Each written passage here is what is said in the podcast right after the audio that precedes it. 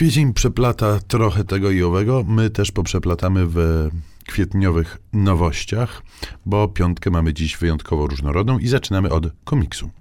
Komiks nazywa się Zrozumieć Komiks i napisał go i narysował Steve McCloud, który sam oczywiście jest rysownikiem komiksowym, ale tutaj jawi nam się jako teoretyk i znawca komiksu.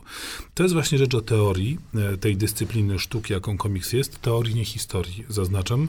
McCloud definiuje komiks, zastanawia się, czym on jest jako taki, ale najciekawsze y, fragmenty tej, rozdziały tej pracy dotyczą różnych cech y, sposobu konstruowania czasu w komiksie, tego, co tak naprawdę widzimy, y, o przestrzeni między kadrami i różnych innych elementach, które my, czytelnicy komiksu, odbieramy nieświadomie, ale dobrze się nad nimi zastanowić. To jest bardzo ciekawa rzecz, narysowana i, i poprowadzona tak, jak to komiks powinien być poprowadzony, z ogromnie ciekawymi obserwacjami nie tylko właśnie natury artystycznej, ale też psychologicznej. Na przykład, jeżeli Szymon nie chciałbyś się dowiedzieć, dlaczego Tintin ma tak prosto narysowaną twarz, to tutaj dostaniesz bardzo ciekawą i chyba całkiem przekonującą teorię, jak to się dzieje i dlaczego tak zazwyczaj jest, że mm. główny bohater jest niespecjalnie wyrazisty często w, w komiksie.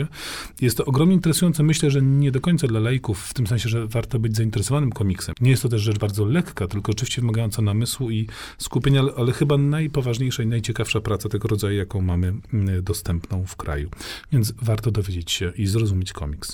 Chyba jeszcze więcej namysłu i skupienia wymagać będzie następna książka w naszej kwietniowej piątce. To Georga Trakla, Helian i inne wiersze w tłumaczeniu poety prozaika Wiesława Trzeciakowskiego. Ale ona jest krótsza. Ona jest krótsza i do tego zdobiona pięknymi e, linorytami Jacka Solińskiego. To dobry moment, żeby o Traklu mówić, bo właśnie w Krakowie przyznana została reaktywowana niedawno m, mm, nagroda imienia Trakla.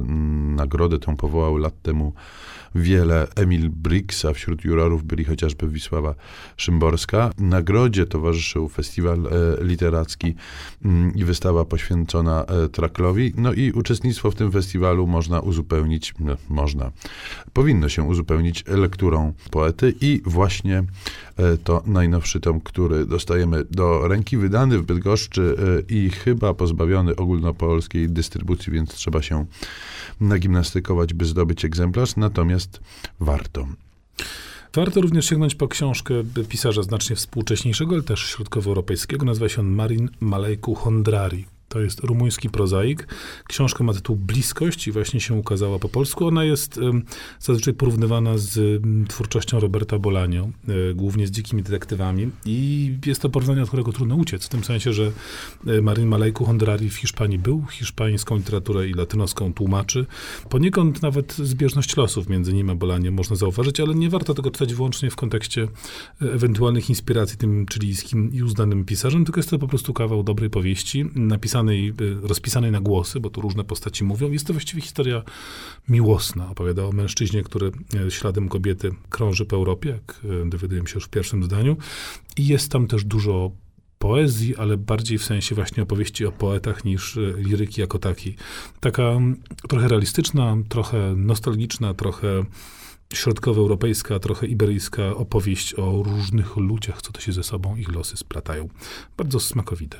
Po przerwie będziemy dalej kwiecić kwietniowymi nowościami. Piątka z literatury. Polecają Szymon Gloszka i Tomasz Pindel z Instytutu Książki. Kwietniowe nowości powinny być z definicji poprzeplatane, więc mieliśmy komiks i to jeszcze teoretyczny dodatku, mieliśmy poezję, mieliśmy powieść, czas w takim razie na kawałek non-fiction. Ministerstwo Przewodnictwa uprasza o niezostawanie w kraju. Human Maid właśnie taką książkę w Polsce wydał. On jest urodzonym w Teheranie e, reportażystą, który od lat mieszka w Stanach Zjednoczonych i w pewnym momencie swojego życia postanowił się ożenić. Ożenił się z Amerykanką i urodziło mu się dziecko, syn. I chciałby zarówno jego żona, jak i jego nowonarodzony syn poznali kraj, z którego pochodzi, o którym wielokrotnie pisał, który wielokrotnie odwiedzał, ale perspektywa się zmienia w sposób znacząco, gdy odwiedzamy kraj przodków, który to kraj jest, umówmy się, dyktaturą, umówmy się, krajem totalitarnym.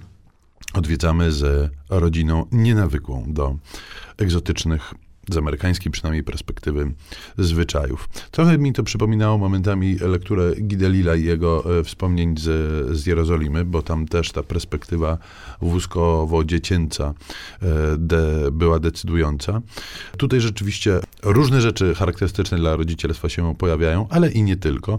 Ja zawsze byłem jakoś zafascynowany Iranem i nie umiem do końca tej fascynacji mm, wytłumaczyć, bo to chyba nie tylko za sprawą, nie wiem, kina Makmalbachów czy komiksów satrapii. E, po prostu to jakieś takie miejsce na ziemi, na ziemi, w którym wydaje się dużo dziać, a ciągle mało o tym wiemy. Tutaj Teheran e, jawi się jako miasto pod wieloma względami znajome i bliskie. Zanieczyszczenie powietrza imponujące. Mm, mm, korki na ulicach, też chciałoby się powiedzieć krakowsko-warszawskie. Mm, wścibskość e, dorosłej części społeczeństwa, która natychmiast reaguje i podchodzi i komentuje maleńkie dziecko na, na rękach autora, że to albo źle niesione, albo śliczne, albo cudowne. To też coś jakoś Prawda? tak znane, też, nie? też dość znane. Natomiast to, co e, niepokojące, to rzeczywiście te realia socjopolityczne, o których raz na jakiś czas mm, słyszymy, które utrudniają bardzo mieszkanie tam i wręcz autor zastanawiał się, czy nie popełnia błędu swojego życia, m, zabierając żony i nowonarodzone dziecko do kraju, w którym przyszłość i każdy kolejny dzień jest cechowany jakąś taką niepewnością, strachem i lękiem. Wszystko skończyło się dobrze, a no postscriptum do tej książki są chyba ostatnie wydarzenia, które sugerują, że w Iranie dzieje się coraz albo wydaje się dziać coraz lepiej. To na koniec dorzućmy jeszcze jedną powieść. Powieść nazywa się Walentyna i autorem jest hiszpański prozaik Juan Slava Galan, którego kilka książek wcześniej już po polsku wyszło.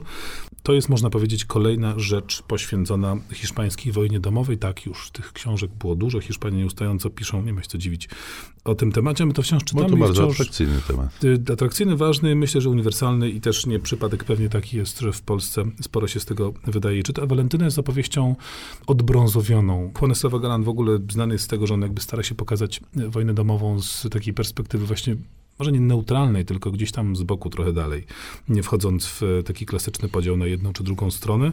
Wymowny jest, wymowna jest centralna postać. Ta Walentyna to jest mulica.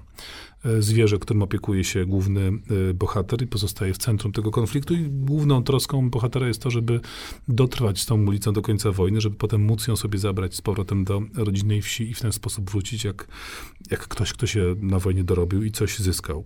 Ona, ta mulica ze swoim panem walczą po stronie y, frankistów, ale właściwie nie ma to większego znaczenia y, dla przebiegu historii. To są takie klimaty trochę szwejkowskie, rzeczywiście y, trochę rubaszne, trochę tam jest do śmiechu, trochę do Mm. płaczu oczywiście, ale wojna pokazana z perspektywy zwykłych ludzi, atrakcyjnie, fabularnie, ale zarazem z takim właśnie gorzką nutą i, i podkreśleniem jednak pewnej absurdalności i niezrozumiałości konfliktu dla przeciętnego jego uczestnika. I, jak i pewnie dla muła. Rzeczywiście mu chyba niewiele z tego wszystkiego wyniósł. I to by było na tyle. Pięć bardzo różnych nowości kwietniowych przedstawili Tomasz Plecień-Pindel.